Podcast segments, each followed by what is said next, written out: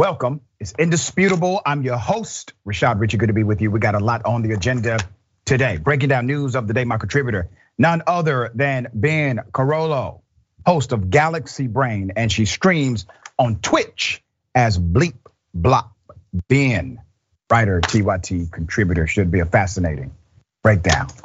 Top story of the day. I had an exclusive interview today. I spoke directly to Senator Raphael Warnock. He responded exclusively to Herschel Walker, his political opponent, calling him a coward.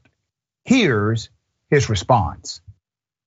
Senator, you and I go way back, man. We've been friends for a long time, and I've seen your heart of service displayed in public and private ways. Very thankful for your leadership. Thank you. And I'm thankful Thank you. that you're serving the state of Georgia. I got to ask you about Herschel Walker. When I do the aggregate count of the last, let's say, six to seven polls, it shows you with a slight lead. However, in the most recent poll from Emerson, it shows Herschel Walker with a two two point advantage. Now, remember, polls are not predictions, but they are snapshots. Let's talk about his unwillingness to debate you, but him calling you a coward, saying that you are ducking his debate schedule. Please explain this to us. Unpack that for us. Here, here is the thing. Right. Uh, I, I think I, I heard my opponent say that he would debate me anytime. Yeah. These were his words. Yeah. Anytime, anywhere. And I guess he meant that until I accepted three debates. I let's be really clear, and let's so that folks are clear about the record here. He said he'd debate me anytime, anywhere. I accepted three debates: one in Atlanta, one in Macon, one in Savannah. Then he said he wasn't willing to show up for the debates that I agreed to after saying he'd debate me anytime, anywhere. Listen, the people of Georgia deserve better than that. They deserve to hear uh, uh, his plan and my plan for the people of Georgia. And at the end of the day, this race is about who's ready. Who's ready uh, to represent the people of Georgia in the United States Senate? Translation Senator Warnock says about Herschel Walker, him scared. Okay, let me give you the background. Uh, senatorial candidate Herschel Walker, who, by the way, is leading by two points in the latest poll, Emerson poll, branded Democratic rival Senator Raphael Warnock as a scaredy cat, has said other things on the record. As a row of debates, row over debates intensifies between the rivals in Georgia. Walker and Warnock have committed to take part in rival debates ahead of November's Senate election, but have yet to confirm a face to face confrontation. Speaking to a local network, WMGT, Walker said, and I quote, I'm not going to hide like Senator Warnock. And what I'd say to Senator Warnock is, where you at, scaredy cat? Debate me October 14th, Savannah, Georgia, in front of an audience, and let's let the people see. Okay, does it surprise anyone that Herschel Walker uses the terminology scaredy cat? Does that surprise anybody? There's more. Uh, in May, Walker, Herschel Walker, told the Ledger uh, Enquirer that his Democratic rival could, and I quote, pick the time and place for a debate, just as Senator Warnock said. The following month, Warnock picked time and place. He confirmed he would be taking part in three debates with Walker at WTOC TV in Savannah, the Atlanta Press Club, and a conglomerate of news organizations in Macon, which is located in central Georgia. Yeah, Herschel Walker said, I would debate you anytime, anywhere. Senator Warnock then agrees to three different debates throughout the entire state of Georgia, just in case transportation was an issue for Herschel Walker. He could make it to at least one of those debates. Herschel Walker has decided not to go to any of them. Here's what's fascinating. Ladies and gentlemen, Herschel Walker could still win this election. While the majority of polling leading up to this moment shows Senator Warnock in the lead, he's in the lead within the margin of error. The most recent poll has Herschel Walker, a man that lacks capacity to govern and integrity to lead. It shows Herschel Walker has now taken the lead in the most recent polling data. That is a problem. Now, I don't besmirch Herschel Walker because of his intellectual inability. That's not it. It's because he's willing to carry the water of white supremacists. He's willing to promote a model of democracy or a model of politics that's adversarial to communities that I love. And he is, in fact, a bloviating idiot. Yeah. All right. You've heard it directly from Senator Warnock. He laughed at the idea that somehow he was a coward or scaredy cat running away from a debate with Herschel Walker. All right, Ben, thoughts on this? Yeah, I mean, really, I guess at the end of the day, with Herschel Walker, it's probably a smart strategy because let's be real. Let's be real. I don't think his team wants him to debate. I don't think his team wants him to debate at all because what he definitely doesn't want is a direct personal confrontation about his obvious inability to just be like a decent person with like integrity and honesty. He doesn't want his integrity to be challenged face to face. And I don't think his team wants that either. In fact, I think last time I was on, we were covering a story about his team actively not trusting him and yep. Herschel Walker lying to his own campaign team. So this whole cry bully tactic of saying, "Oh no, I'm not going to show up to the debate," but also you're too scared to debate me I think it's just emblematic of Herschel Walker having no faith in himself to be able to govern and his campaign team not having any faith in his ability to govern. And I think that really just speaks to the shamelessness of where the Republicans more broadly are that they're willing to put forward such a shameless candidate. Yeah, and let's not forget Herschel Walker has lied about being a police officer. He lied about being an FBI agent. He lied about graduating top of class out of high school. He lied about graduating at all from college. He lied about his major that he majored in and graduated. He lied about it all. But he is still highly competitive and currently in the lead based on recent polling out of the state of Georgia. Okay.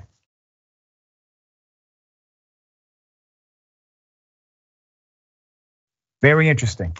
Sarah Palin the ice queen, has lost her election. Yes, she was running for Congress. She has lost. Well, let's put up the picture of the woman she lost to. Democrat Mary Peltola won the special election to fill Alaska's House seat for the remainder of 2022. According to unofficial results released by the Alaska Division of Elections, halting former Governor Sarah Palin's bid at a political comeback. Really interesting here. Let me put up a picture of Sarah Palin. So Palin, who was, as you know, the Republican Party's 2008 vice presidential nominee, will get another shot at the House race in a few months as she and her opponent are among those vying to fill the term in a separate election in November. It is interesting to note that Sarah Palin is actually blaming the voters for being dumb. I'm going to explain that in a minute. With her victory, talking about the political opponent, Peltola, the former state lawmaker will now flip the seat held for nearly half a century by the GOP, uh, by the late GOP um, representative Don Young, and is set to become the first Alaska native in the United States Congress. Palin criticized what? Ranked choice voting in a statement after the results were released on Wednesday, calling it a new, crazy, convoluted, confusing system. Oh, I get it, Sarah, Governor Palin, if I may. Um, you're saying that the voters were just too dumb to figure out how to vote. That explains it all. That's the reason why you did not win the election. Uh, though we're disappointed in this outcome, Alaskans know I'm the last one who will ever retreat. Instead, I'm going to go reload with optimism that Alaskans learn from this voting system mistake and correct it in the next election. Let's work even harder to send an America First conservative to Washington in November. Well, I'll be damned. There's an entirely new way to lose. So Trump, who has mastered the uh, the election must be rigged and they cheated way to lose. Okay. Sarah Palin is coming from a different direction here. She's saying, well, the voting was so complex and the people of Alaska are obviously so dumb. That combination is the reason why I was not victorious here. All right. Um, in related but unrelated news, John Eastman, as I said and predicted, an attorney who helped craft the illegal plan to create artificial, fake electoral college members, has decided to invoke the Fifth Amendment. What is the Fifth Amendment? That's the right against self incrimination. He did this before a Georgia grand jury on Wednesday as the grand jury conducts a wide ranging probe into the 2020 election interference that has now scooped multiple Trump associates, advisors, and attorneys. Now, remember, they're all part of the same movement. These are conservatives. Sarah Palin, once governor, could not even win a congressional seat. The seat has now flipped for the first time in decades because Sarah Palin is part of a losing team. Also, Eastman, the attorney, as I said weeks ago, he's the guy, in my conclusion, he's the guy who actually coordinated the massively illegal scheme to create fake electors, have them sign an affidavit with the help of Giuliani, who was a catalyst for this illegal program. Submit that affidavit or those affidavits directly to Washington they wanted Mike Pence to certify the fake electors. Now, there's a difference between fake electors and feckless electors. A feckless elector is a legitimate elector who decides to go against the activation of their political party. That's what a feckless elector is. That is legal. However, it could have a civil penalty. A fake elector is when you lie on an affidavit and say you are in fact a legitimate elector and you have now thus created a criminal element against yourself. All right, Ben, thoughts on this? Yeah, I mean, so Sarah Palin's theory is that a more democratic system is too confusing for the voters of right. Alaska. Um, I have a different theory, and this theory is that Republican candidates don't have a very high resale value, which is to say, Republicans are mostly organized around hating Democrats, right? And hating, well, I mean, let's be clear. Like they hate a lot of folks, right? Like you you name the laundry list of bigotries that, you know, Republicans hold with them and those are the people that Republicans hate they don't really like their candidates, right? Just like George Bush, right? When George Bush was no longer in office, everybody kind of stopped pretending that he was some sort of genius, right? And it's the same story with Sarah Palin. It turns out that when a lot of these Republican candidates lose, they're kind of just gone forever, aside from like the lobbyist circuit, because Republicans don't even like their own candidates. They don't even like what their own politicians do in their own states. Just look at a Republican in a red state, and I bet they'll tell you about how terrible everything is. They just like to blame it on people like Joe Biden. And so, really, what Sarah Palin is realizing is that her career has been over for years and years now, and is sort of refusing to accept that the voters never really liked you, Sarah, right? The voters never really liked you, Sarah. They just hated the Democrats. And and that really is, I think, just I think a critical component of American politics that more people need to understand. That's right. Very well said.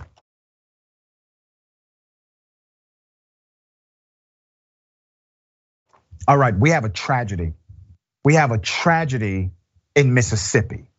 Mississippi, by way of a city known as Jackson, majority African American city, they don't have clean drinking water.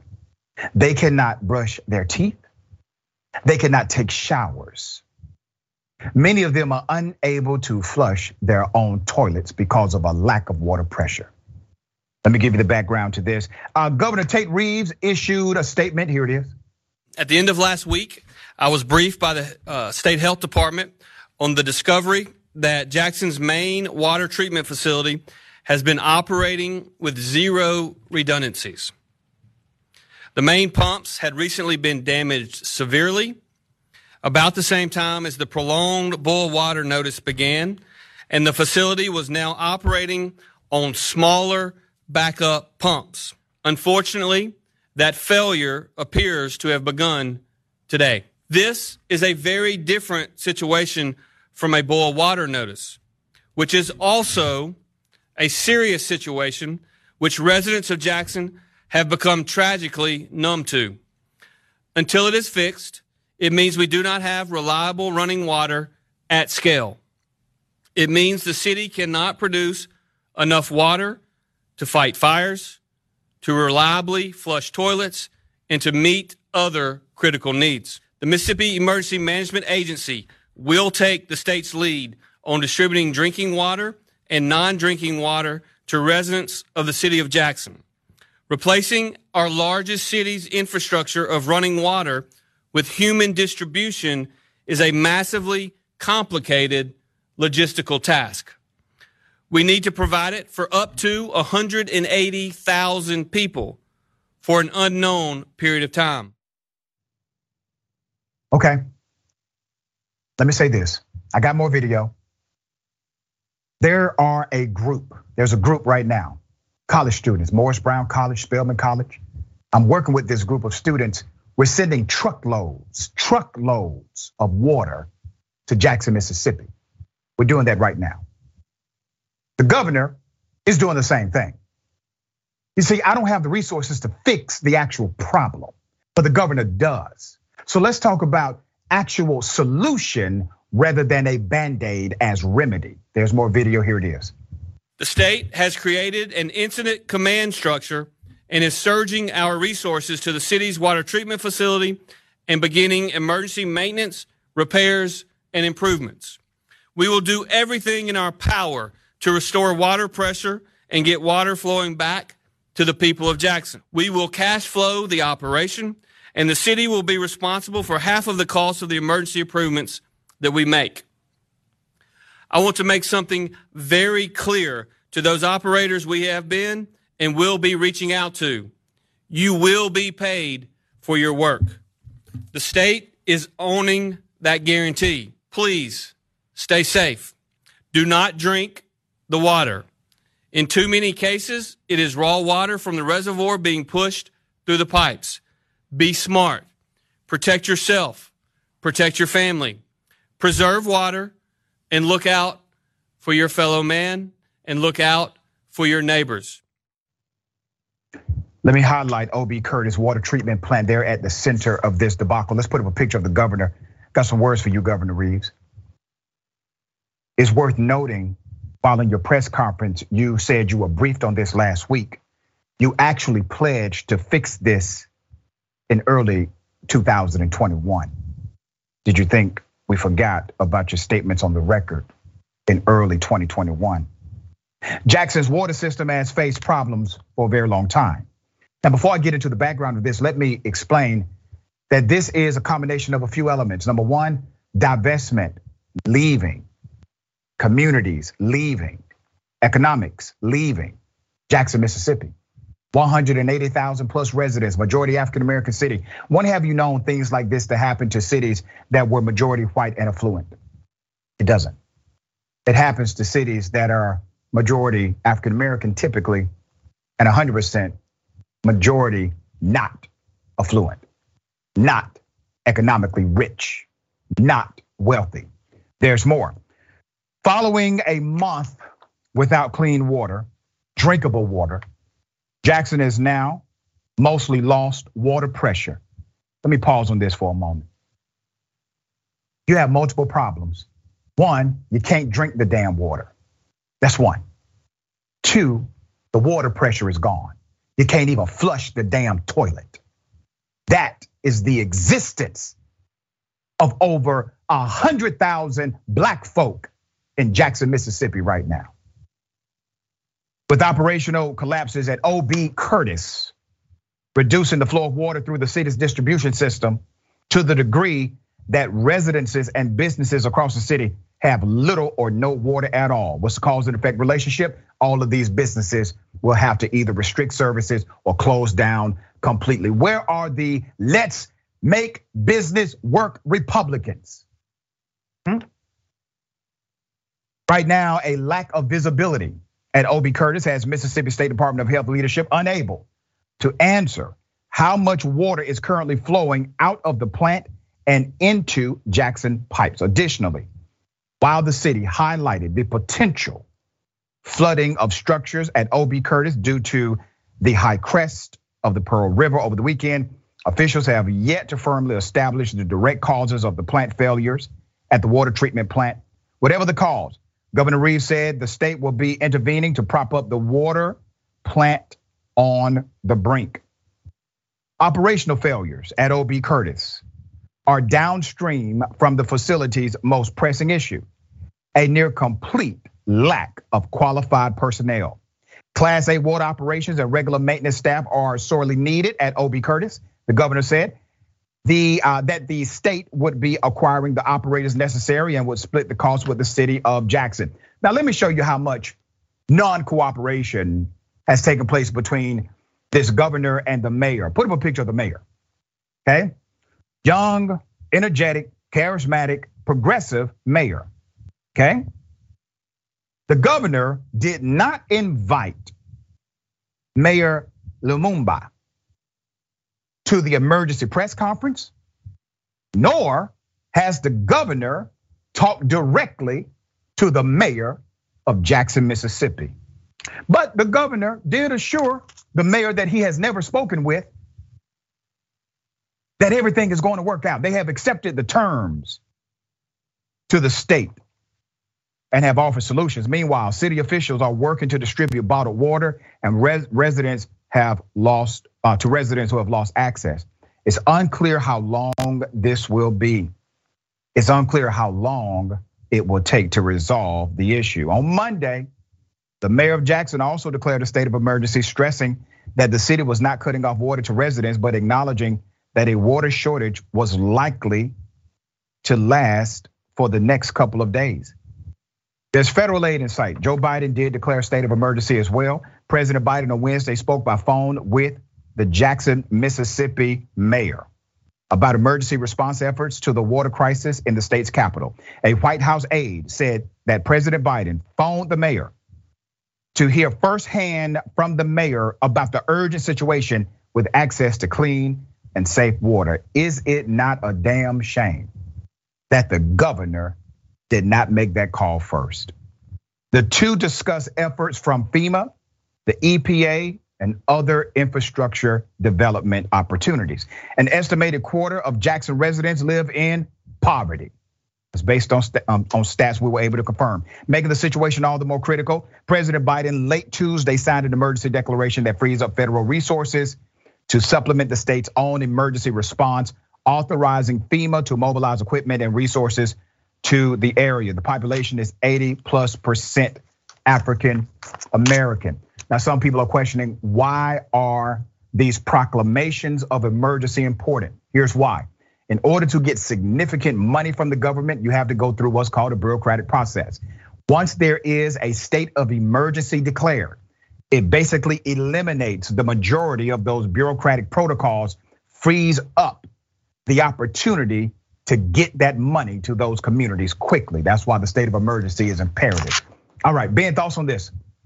Yeah, I mean, this is one thing that people need to understand about the United States is that it is and always has been a colonial project. There are parts mm. of the United States that are treated as generators of wealth, and then there are parts of the United States that are treated as extractors of wealth. This is the reality of our country that the benefits that people see in rich white suburban neighborhoods are largely the result of extracting wealth and taking funds away from poor black communities across the country. That's something that's critical to understand in this. Another thing that's critical to understand in this is a lot of people will point to the voters in Mississippi and say, oh, you know, this is their fault for voting for Republicans. But we need to understand something about Mississippi. Aside from all of the gerrymandering and voter suppression through the more direct methods, there's also the reality that somewhere around 8% of the entire population of the state is denied the right to vote due to prior felony uh, Uh, voting laws. And that right there is at the heart of this larger issue of the politicization of the police, the use of the police to suppress the votes of black folks in the state of Mississippi and a handful of other states across the United States. So realistically, there's not really a true democracy in the state of Mississippi that's actually representing the will of the voters. And then of course you have the racism that exists at the state level and the federal level that has left areas like that categorically neglected when it comes to investments in critical infrastructure. On top of that, you also have the layer of privatization, which is the effort to underfund infrastructure so that when disasters do happen like this, you have lobbyists that come in and promise privatization as some sort of solution. And we can see how well that worked out just by looking at New Orleans after Hurricane Katrina. That's right. And we have many, many other examples of how privatization hurts communities because companies, for profit corporations, they have a bottom line monetary agenda. Governments should have a service to community agenda. That's the difference. We got more on the other side. It's indisputable. Stick and stay.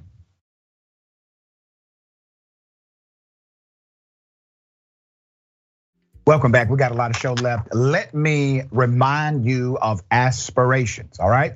Aspiration big banks are using your money to invest in fossil fuels, political lobbying, private prisons, gun manufacturing, to name a few.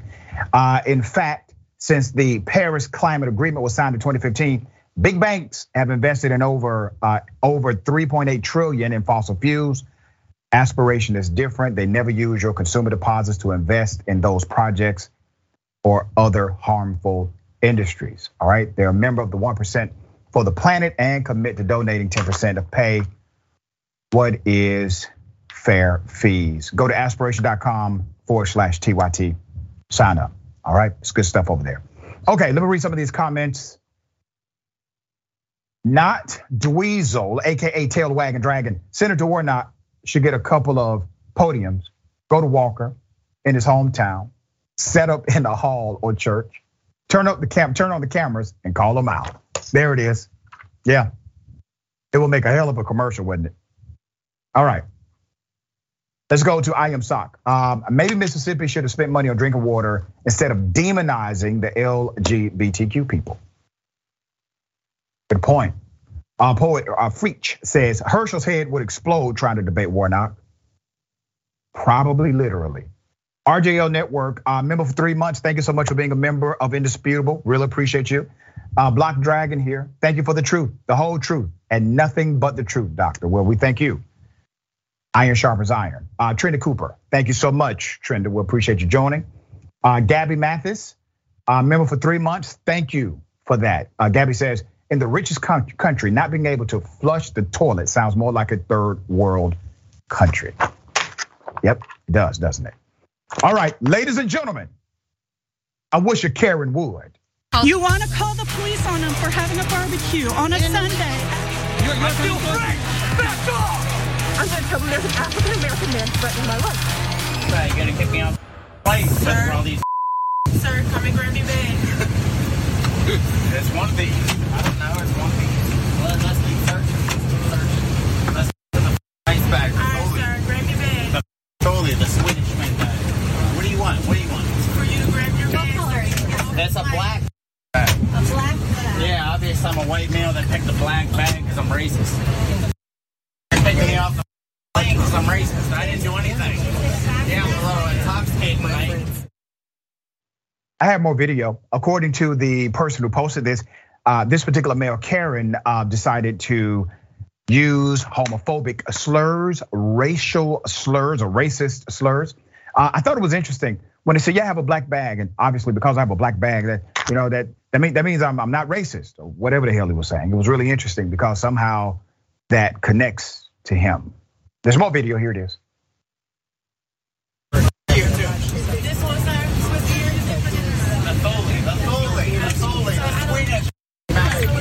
It's a better bag than most y'all can afford. The Swedish made bag. You want to kick me off the plane? That's all y'all. That's the only bag you have. That's the bag. Okay. The only bag.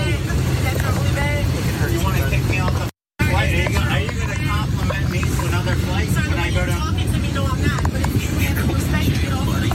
I'll get off the plane with you liberal. I hope all you liberal crash the plane, you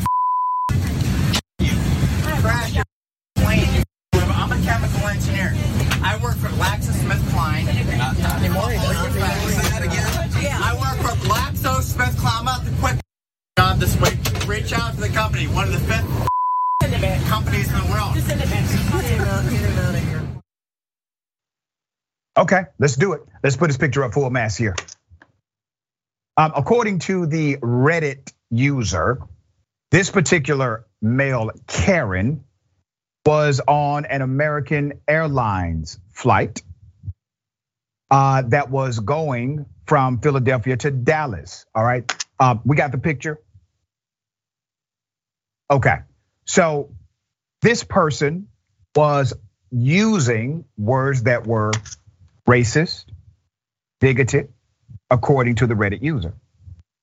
The male Karen that you see also proudly told everyone that he is a chemical engineer for GlaxoSmithKline, claiming that he is actually quitting his job next week. The Reddit user also mentioned in their post, and I quote, I didn't manage to start recording early enough to catch his usage of the N word towards the flight attendants but it was over and over and very loud. The crew handled the situation uh, phenomenally well. The crew was fantastic. And I gotta say, uh, we sometimes forget that typically when the recording starts with one of these Karens, it's because the most aggressive offense has already taken place. So they start recording, and in the recording, you get more ridiculous and insane behavior. Uh, interesting. We don't have right now any commentary from the airlines, uh, but we do have what we have. All right, Ben, thoughts on this? I just like I can't get over how like he feels the need to like tell on himself like this. Like that's what's so wild. Like why do these racists always tell on themselves? Because especially like and he seemed really defensive. He's like I'm not racist. I'm not like come on buddy. Come on, right? Like I don't need like I don't know what precipitated this. If somebody said something that implied that he might be racist, like obviously he was saying the N word before, like so like it seems pretty clear at that point. But like, and then like saying his employer, like I just don't understand what these people think they're gonna get out of these situations? What do they just want to be the main character of the internet for a day? Is that really right. like worth losing your job and like everybody around you losing respect for you for being like such an obvious racist? Like come on like come on. Like i just i really don't understand what's going on in the minds of these people. Yeah. Um he's um he's not racist because his carry-on luggage is black. Okay. All right i got something for everybody. All right? Double dose.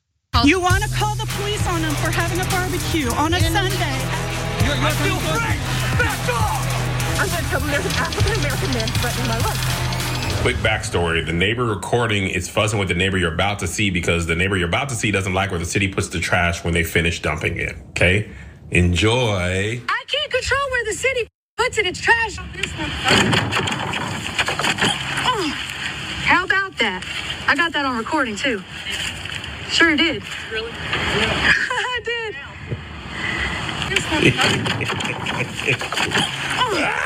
How about that? I got that on recording too. Hold on, just watch this. Sure did. Watch this. Watch your phone. Hold on, hold on, hold on. Be right back.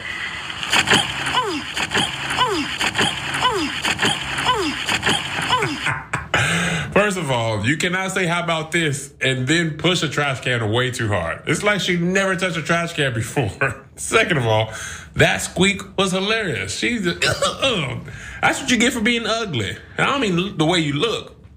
I mean the way you act. You did all that, and now you done scraped your knee up.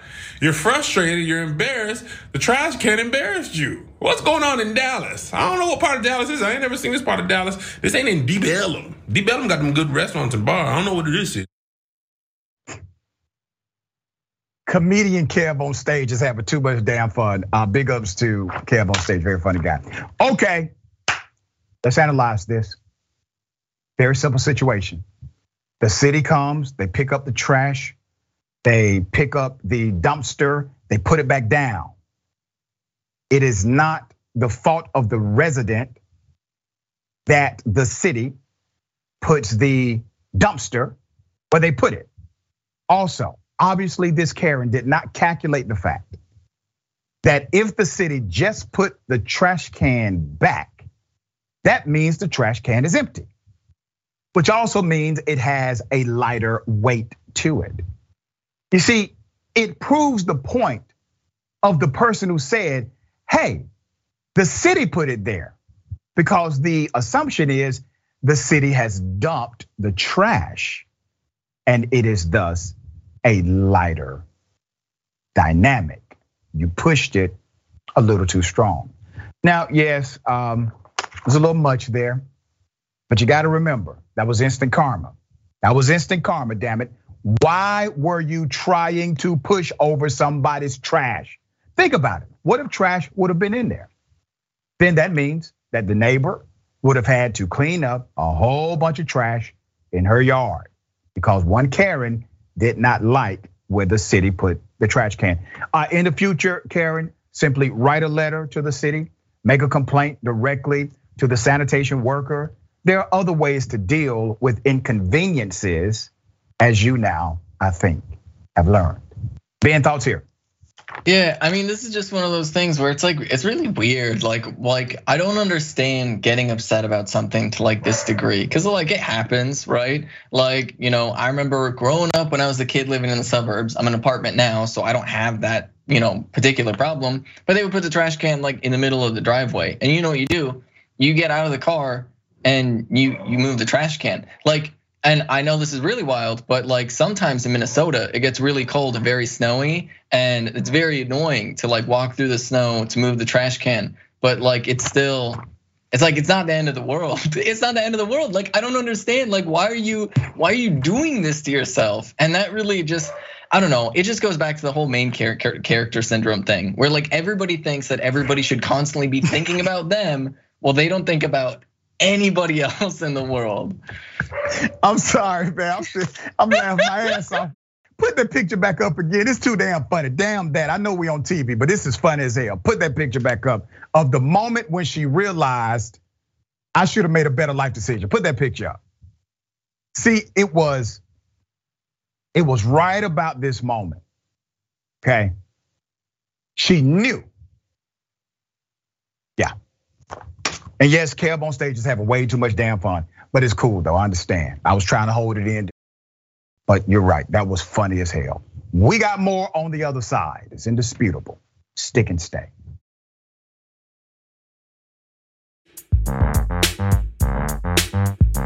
We got a lot of show left. Let me read some of these amazing comments. All jam. He just got his face, he just got his ass fired from that job. Way to do the research for people who were going to look up your place of employment, though. Um, Textan says Karen got a physics lesson. Yep, gravity still works. Gucci Mane, and coach thinking he's a boss.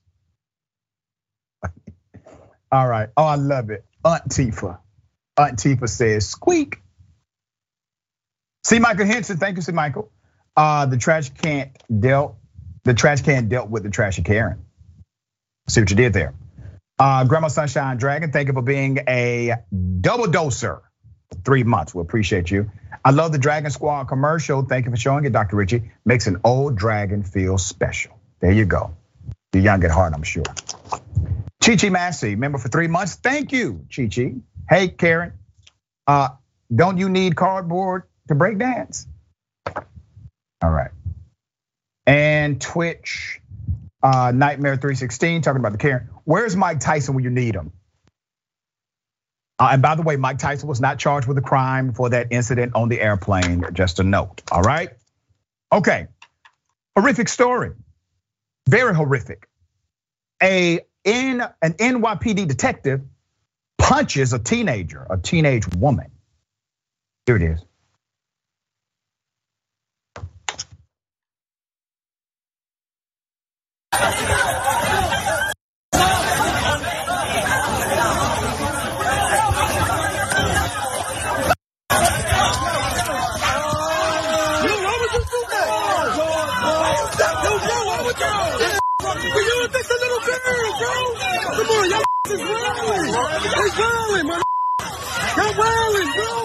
Why would you do that?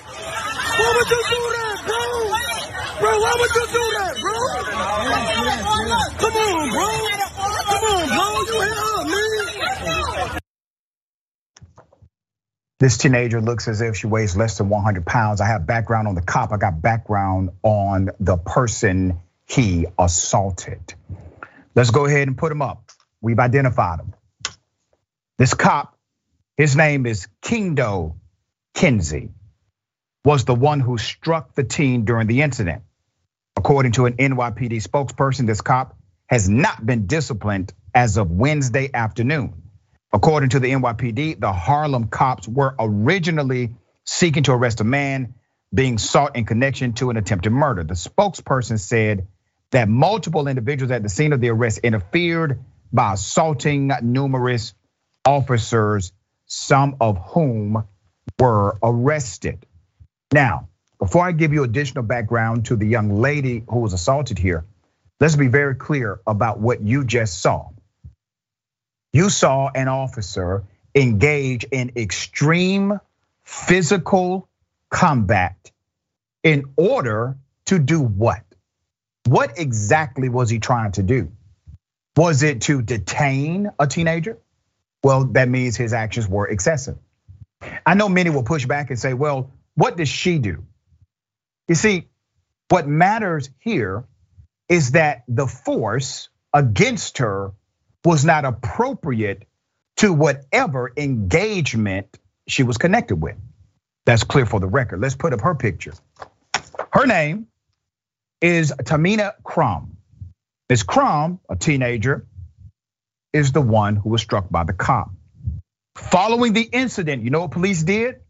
They charged her with a bunch of charges that have been tossed out. They charged Miss Crumb with assaulting an officer, resisting arrest, and obstructing governmental administration. But when she went to Manhattan Criminal Court, you know what the court said? The court said no, no. No, that's not what happened here. And she was only arraigned on a misdemeanor, the latter, which was obstructing governmental administration. And she was let go without even having to post bail. No bail required after they reviewed the information. But you know what? This cop has a troubling past. Kinsey, the officer who engaged in that assault you just witnessed, Kinsey has worked for the NYPD since 2005. Has a history of six complaints listed in the database held by the Citizen Complaint Review Board, ranging from the years of 2014 to 2018. That's what we have on the record. Okay, they don't have access to all of the complaint file. The Citizen Complaint Review Board is New York City's independent police watchdog organization. Two of those complaints were actually sustained, substantiated, substantiated, or found to be true for discourtesy and abuse of authority. The NYPD did not discipline Kinsey on the first count, but did on the second. So what do you have here? You have an officer with a problematic past of abusing his authority. He has been convicted by the Citizens Review Board of abusing his authority. The city decided to keep this liability rather than do something about it. Now, this cop will likely cost the city money. You see, once again, they're okay with defunding the police as long as the police are doing the defunding. Very interesting. Betsy Smith, the spokeswoman for the National Police Association, said about the incident. The outrage in this case should be directed at Miss Crumb for trying to stop the arrest of a dangerous gun criminal. And law enforcement officers in New York and elsewhere are finding themselves the victims of continual and unnecessary assaults in many cities, often with no consequences for the offenders. You know who received no consequence, madam? the cop who did the assault. That's on the record. On the record, he has received no consequence as of now. He did not receive consequence when charges against him from the Citizens Review Board were actually found to be true. And you're saying that people are the problem. Interesting. Let's put up the commanding officer of the 32nd precinct here. That is Inspector Amir Yakatally. He is the guy in charge of that division. All right. Um, this is why we need strong citizen review boards. I have advocated for this for many years. We have one in the city of Atlanta. I have worked, I have fought, I have advocated to make it stronger. And I'm encouraging you, whatever city you live in, make sure your city has a citizens review board that has what's called subpoena power. That subpoena power is, is the only thing that can mandate a cop to actually come before their board. Now, while the citizens review board, they cannot be um, as proactive in certain jurisdictions. For example, this particular review board has the authority to make recommendations, but they did not have the authority to uh, affect actual discipline against the cop or fire the cop. Okay, but we at least have the record preserved because when this goes to court, and I'm sure it will, when this goes to court, possibly that record can become part of either the settlement negotiations or the trial itself. Ben, thoughts here? Yeah, I mean, it's hard to tell exactly what's going on in that video without like more in-depth details, but it appears as though you have like half a dozen cops that are trying to um, arrest what looks like one guy. And it seemed like she was just trying to talk to him, right? It didn't even seem like she was going in or like, you know, obviously the camera cuts out for a second, but it didn't seem like she was actively like interfering so much as she was like just trying to communicate with the person who's in the process of being arrested. And the reason why I bring this up is because we're starting to see this increase across the country. We're starting to see more people that are bringing out phones, more people that are actively interrogating the police as they're going through arrests, especially when they're in large groups like this.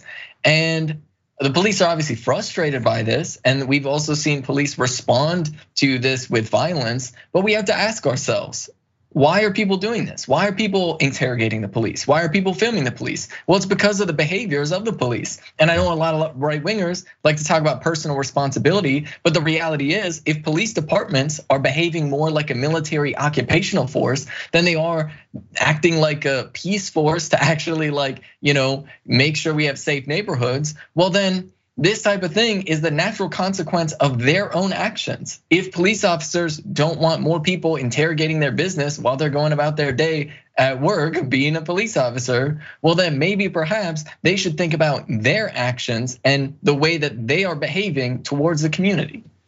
Well said. And let me remind everyone excessive force does not mean there should not have been police interaction. Excessive force simply means even if police interaction was warranted, the combat or the physical action the cop used was too excessive for the threat or lack thereof in front of him or her. That's what excessive force is. And that's exactly what I believe this is.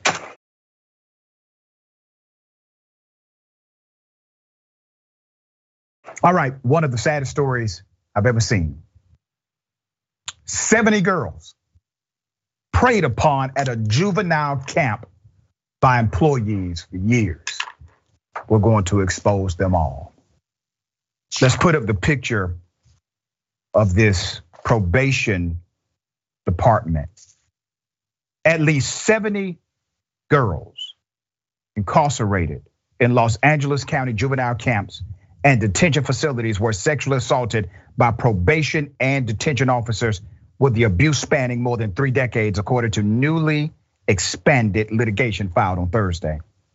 The allegations follow a similar lawsuit filed in March where 20 women said they were sexually assaulted over the course of a dozen years at Camp Joseph Scott, LA County's all girls juvenile detention facility.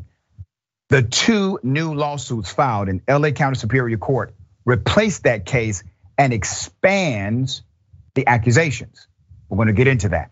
The alleged abuse occurred from 1985 to 2019 at Camp Scott, Camp Kenyon uh, Scudder, Camp Challenger, the Dorothy Kirby Center, Los Padrinos Juvenile Hall, Central Juvenile Hall, and other locations across LA County.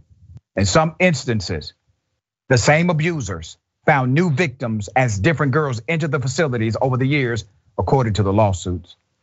One deputy probation officer is accused by more than a dozen women of sexually abusing them when they were incarcerated minors. He is one of four officers accused of assaulting multiple girls. In 2018, a $1 million settlement was approved in a lawsuit involving former probation officer Oscar David Calderon, who was sentenced to one year in county jail in 2017 after pleading guilty to two felony counts of assault under the color of authority for inappropriately touching two girls at the camp. You heard what I said. He only received one year. That's it. For the massive abuse of authority, he received one year. The latest lawsuits, which include 51 victims, younger than 40, and 19 plaintiffs over 40. Remember, they filed these things later in life. They allege that what began with probation officers watching young girls shower would actually escalate, would actually escalate into sexual acts. Even after the girls left the camps, many were forced to continue sexual liaisons, often at motels, for fear of being returned to juvenile hall, the lawsuit states. In one case, a deputy probation officer is accused of impregnating a teen, according to court documents. In some cases, despite prior allegations and investigations, some of the officers were able to remain in position of authority and trust what did they do? They found new victims, according to the lawsuit. The county juvenile custody facilities, they have come under heavy scrutiny despite a corrections board deciding in November the halls were suitable to house youth. In 2020, county officials approved the eventual dismantling of the county's juvenile probation system in favor of a new agency that will focus on emotional support, counseling, and treatment federal monitoring of the facilities ended in 2015. Let me take you to January 2021. The county reached a settlement with the California Attorney General's office to improve conditions at juvenile facilities after state probe found that detention officers unnecessarily used pepper spray, confined minors in cells for long periods of time, forcing them to urinate in milk cartons, and preventing them from receiving medical care and attending classes. Uh, this is called torture, sexual assault, molestation, false imprisonment. Ironic, they're incarcerated but still being falsely imprisoned, physically abused, mentally abused. Here's why stories like this should get you angry. It was known. It was known. This did not get exposed because of a lawsuit. It was known to permeate in the culture. They did not start trying to create remedy for this until it became an embarrassment to that system. To the probation officers and to the detention workers who engage in this kind of activity, it is my prayer, it is my hope that you receive the most severe punishment the law will allow. To seek positions of public trust, you had a great opportunity to help them. I work with juveniles in the state of Georgia. I was one myself. I was a juvenile delinquent. That's such a sacred opportunity to connect with a young mind who needs guidance because they already are typically in poverty. Maybe they lack guidance at home. Many of them are foster children, like I was, and you violated them even further. We're going to stay on this story, see exactly how this lawsuit shapes up, how it turns out. To the victims of these monsters, our prayers are with you. I pray that you have the best life possible. And I pray that justice is done quickly. Ben, thoughts here. Yeah, I mean, there's so many layers to this, but like first and foremost, this is why this is why I encourage everybody that I know to engage with like abolitionist literature. Because even if you don't, like, even if you wouldn't consider yourself a prison abolitionist, the reality is that this is the norm. Right, this is the norm. What's not normal about this is the fact that there is actually a lawsuit about it. What is not normal about this is the fact that there's even a mild degree of accountability, which is nowhere near what it's supposed to be. And the reality is, is what people need to understand about the prison system in the United States of America is it was largely designed by and for slaveholders who wanted to use a loophole in the 13th Amendment to keep slavery around. That is what the design, the core of our prison system is in the United States. And it's why we have the highest incarceration rate. And when you're talking about then children, right? Sexual abuse within prisons is so, so common. Our prisons are basically torture factories. And it is due to the very nature of the system, the way that we design these prisons, the way that we intentionally isolate people from community. We make people pay for phone calls. We make people pay for phone calls by the minute. When was the last time like anybody paid for phone calls by the minute in the United States of America, much less the ridiculous rates that we force these people to pay? It's very hard often for defense attorneys to even get into prisons to talk to people. It's very hard for any type of oversight authority to talk to these people because we give a ridiculous amount of power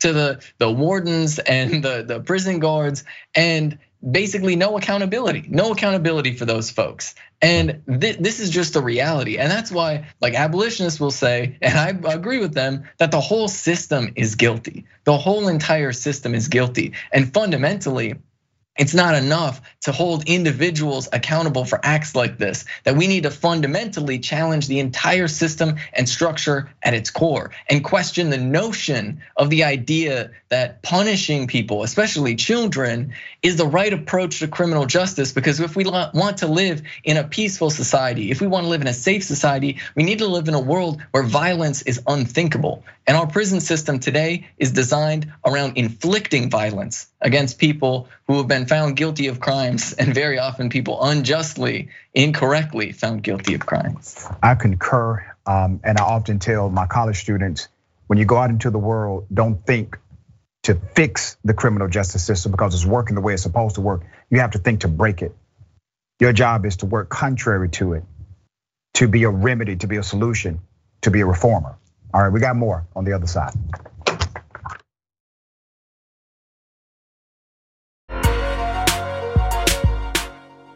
Welcome back. We got a lot of show left. Let me read um, some of these comments.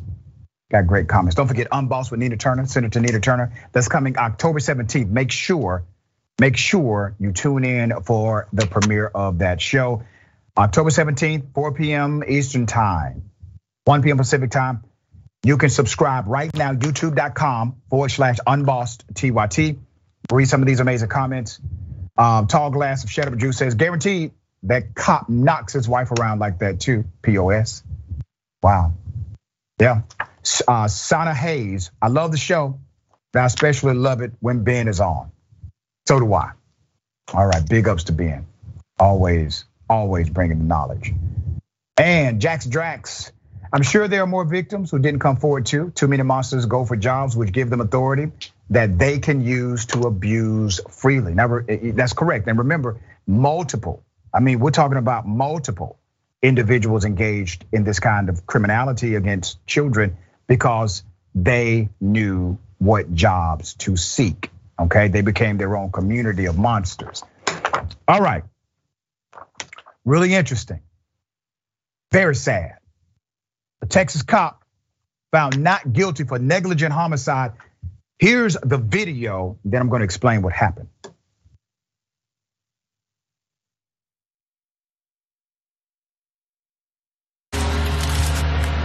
Hello?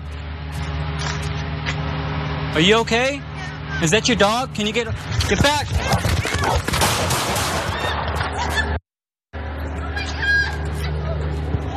Two forty-three shots fired.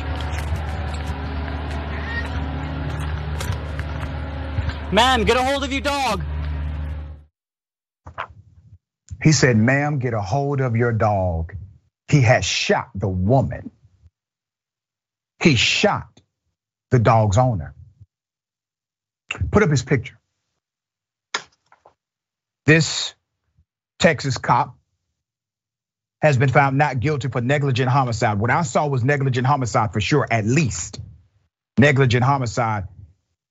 He recklessly attempted to shoot the dog and shot the owner. I'm gonna give you background to all of this. Former officer Ravi Singh shot 30 year old Maggie Brooks to death during a welfare check in August 2019. I want you to think about this for a moment.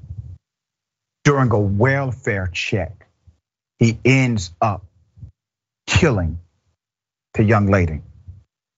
Arlington Police Department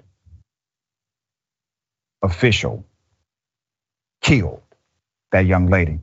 Tarrant County Jail is where he was initially incarcerated. That's the mugshot. Uh, Tarrant County jury found this cop not guilty of criminally negligent homicide. Brooks' father, his name is Troy. Let's put up Maggie Brooks. Let's put a picture up. Okay. Her father, Troy, told CBS 11 he doesn't know how anyone could come to that decision. Saying, and I quote, there's nobody that owns a gun that would ever take that shot, ever. But if you're a police officer, you're covered in absolute immunity. You can do whatever you want, and there are no repercussions for you. Now, I want you to be reminded of something because I know some are going to say, especially those that support law enforcement no matter what, well, he made a mistake. He was in fear of his life. It was an unfortunate tragedy. That's why he was charged with negligent homicide because intent is not required in negligent homicide. That means that you did something that was so reckless that you knew when you did it, it possibly could have this impact on somebody else. That's all it takes. Doesn't take intent to murder. He was charged with negligent homicide and found not guilty. I'm going to expose what the DA said about this. Um, let's put up Miss Brooks' picture again. The woman that he killed is Maggie Brooks. She was a mother of three. She was actually possibly homeless at the time of this killing.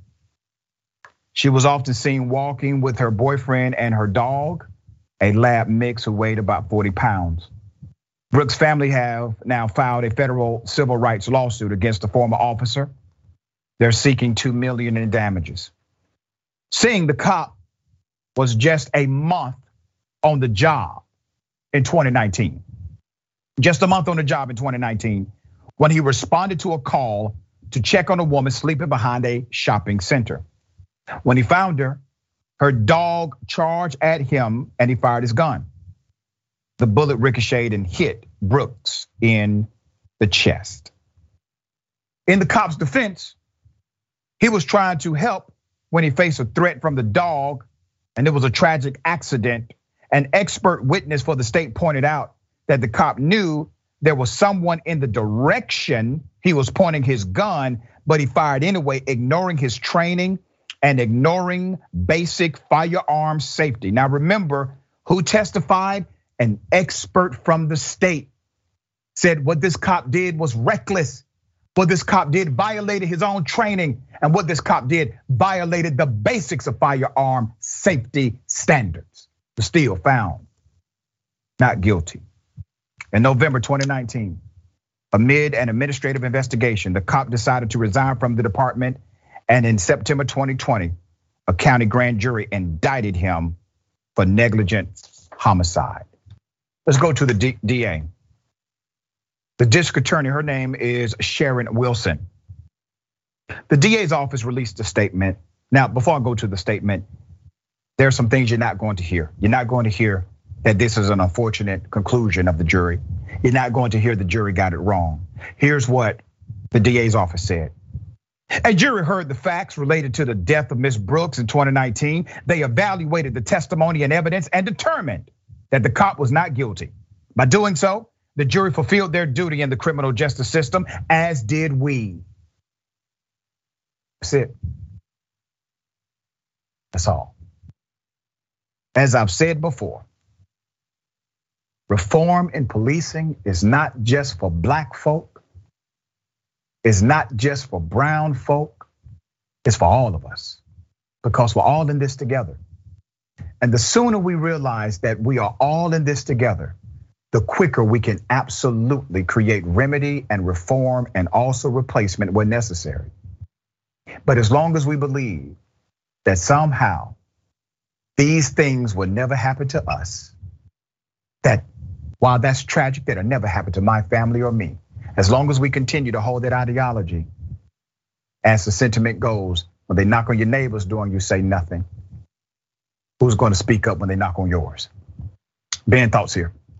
Yeah, I mean, there's really a million layers to this. First and foremost, obviously being homeless, right? Like she's not seen as this perfect victim. And that's a big problem in our society. And then there's just this reality uh, that is that juries are very reluctant to condemn police, especially when they know what the conditions are in our prison system, which maybe perhaps is a good reason to change our prison system at its core so that maybe juries will be a lot less likely to let police officers like this off. We got more on the other side. It's indisputable, stick and stay.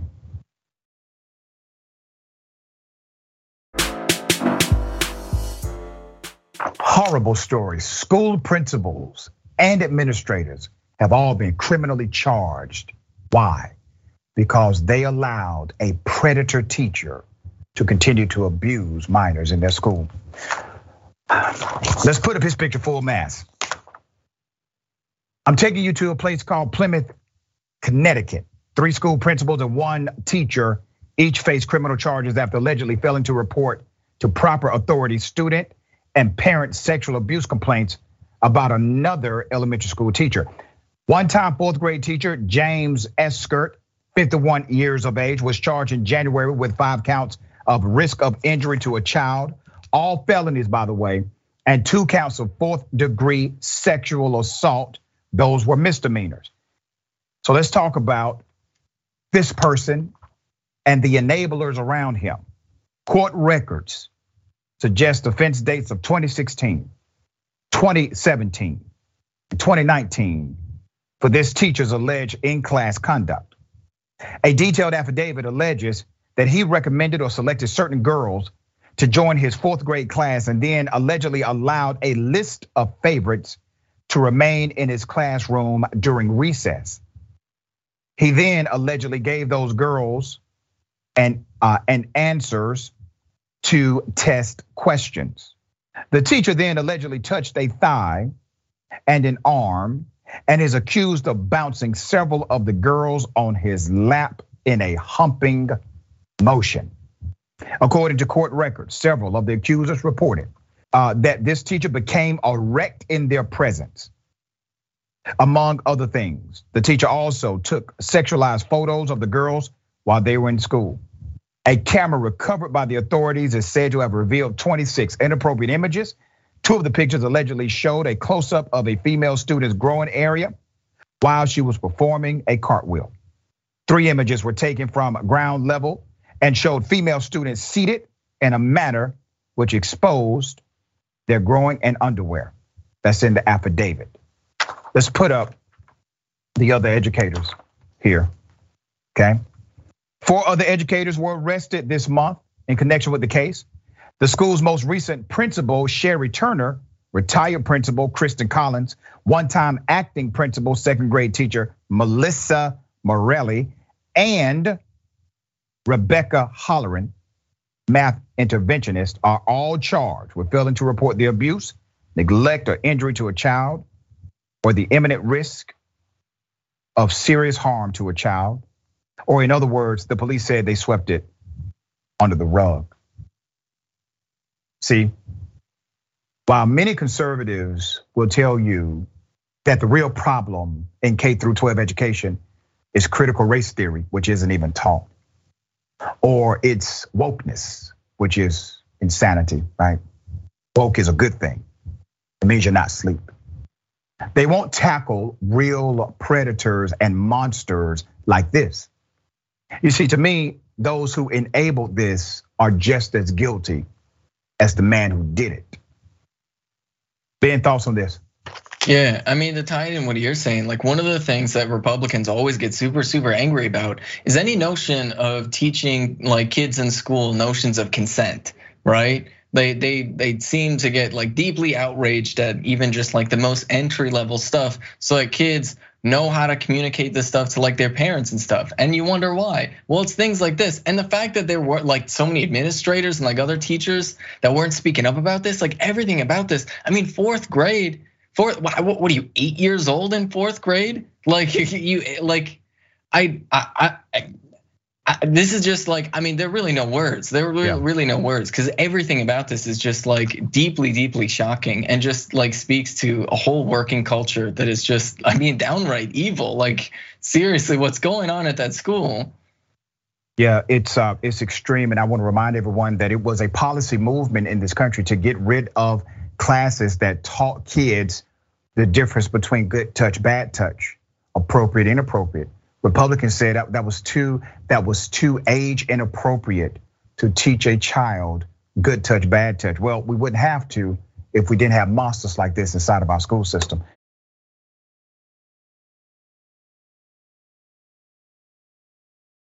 A man posing as a traffic cop puts a parking boot on an actual cop car. Here's how that worked out.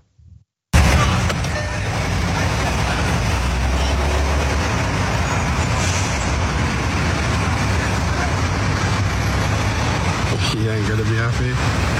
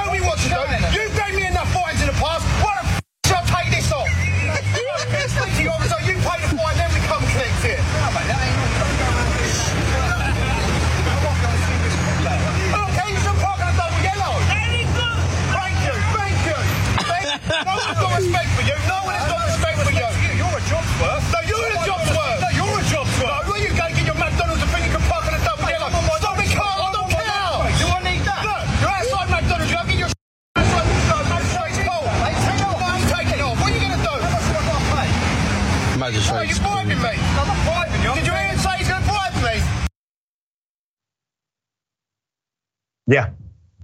Let's go ahead and put him up full mass here. All right. This guy is known to prank actual cops. So he dressed up as a cop and he pranked a cop. Yes, this is not in America. If he did it in America, he would be shot dead. This was in the UK. Uh, this prank was done by a man known as Daniel Jarvis. He's responsible for the prank. He has pulled this prank on multiple UK cops. Typically, at the end of it, they laugh, he laughs, he posts a video, done deal. It was actually quite entertaining. All right. Ben, thoughts on this? Yeah, I guess like I mean, hey, this is a big problem in the United States. Like literally, especially Minneapolis cops where I'm at, they'll park on the sidewalks, they'll park in uh, disability spots, they'll park they'll park wherever they feel like. They don't care about the law, they don't care about the rules. Um, so, but with that, I will say that it's okay to acknowledge that something is deeply hilarious, but also a bad idea, right? Like, like. Never try uh, that in America, in particular. Ever. Yeah. Yeah, yeah. Like this is the last thing I would do in the United States of America because yeah, you're right. Like you would end up like police officers are very prone to violence and it would be not a great idea to do this here. Absolutely. Ben, always a pleasure having you on the program. Remember, take care of yourself, take care of each other, take care of the planet. Remember, the truth is always indisputable.